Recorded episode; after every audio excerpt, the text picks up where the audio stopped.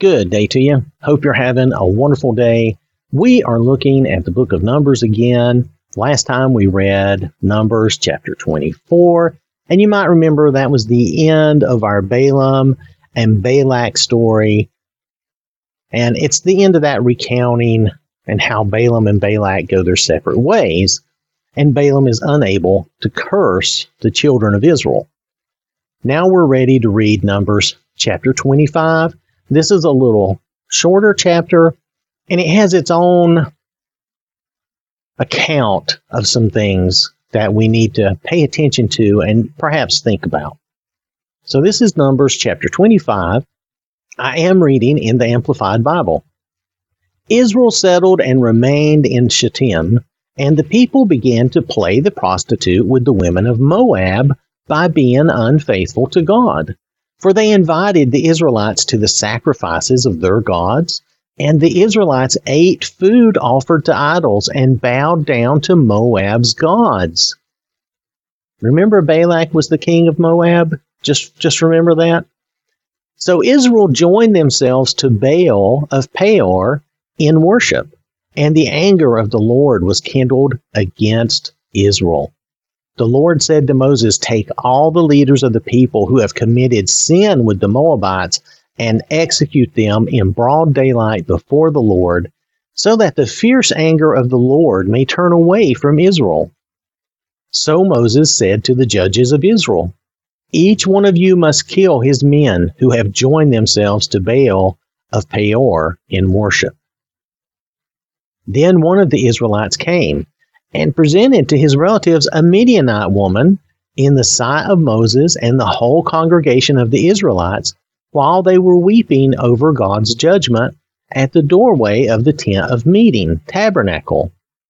When Phinehas, the son of Eleazar, the son of Aaron the priest, saw this, he left the congregation and took a spear in his hand, and he went after the man of Israel into the tent and pierced both of them through the body, the man of Israel and the woman.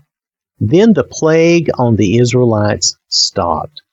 Nevertheless, those Israelites who died in the plague numbered 24,000.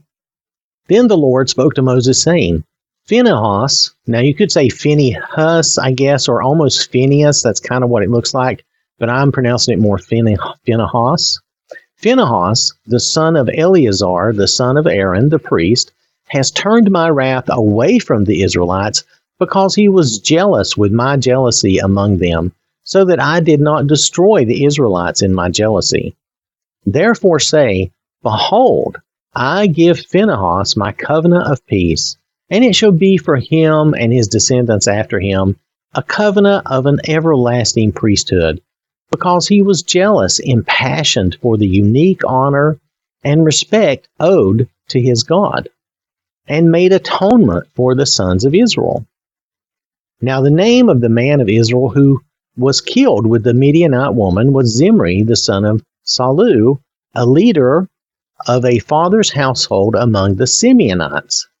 The name of the Midianite woman who was killed was Cosbi, the daughter of Zur, who was the tribal head of a father's household in Midian.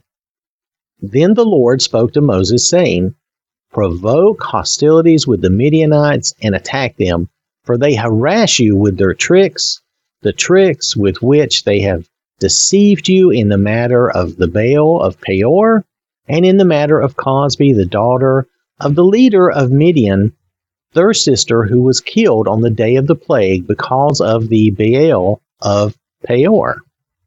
So if we look at this unfaithfulness and see who this was originated from, and notice that here in verse 18, he's saying, For they harass you with their tricks, their tricks. And I think uh, there was one, maybe it's the uh, New King James Version. Let me get a quick look at that.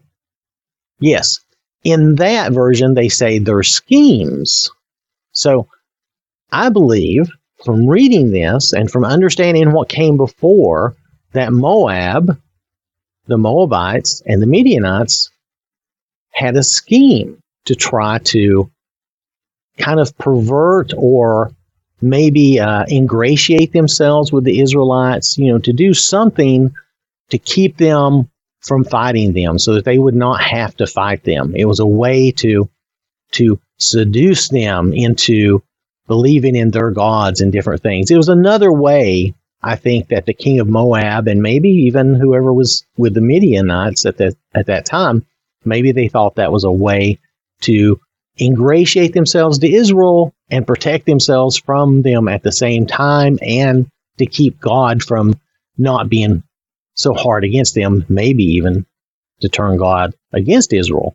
Because remember, the king of Moab wanted them cursed. So to me, this kind of goes with that story in that this was a scheme that occurred later that they were, you know, it was probably immediately after from the sounds of it, but not not too long after anyway, because we don't know exactly how much time passed, but it doesn't sound like a lot passed.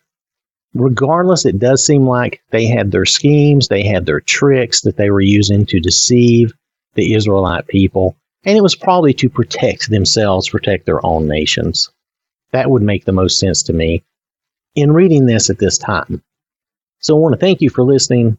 Hope you have a wonderful day.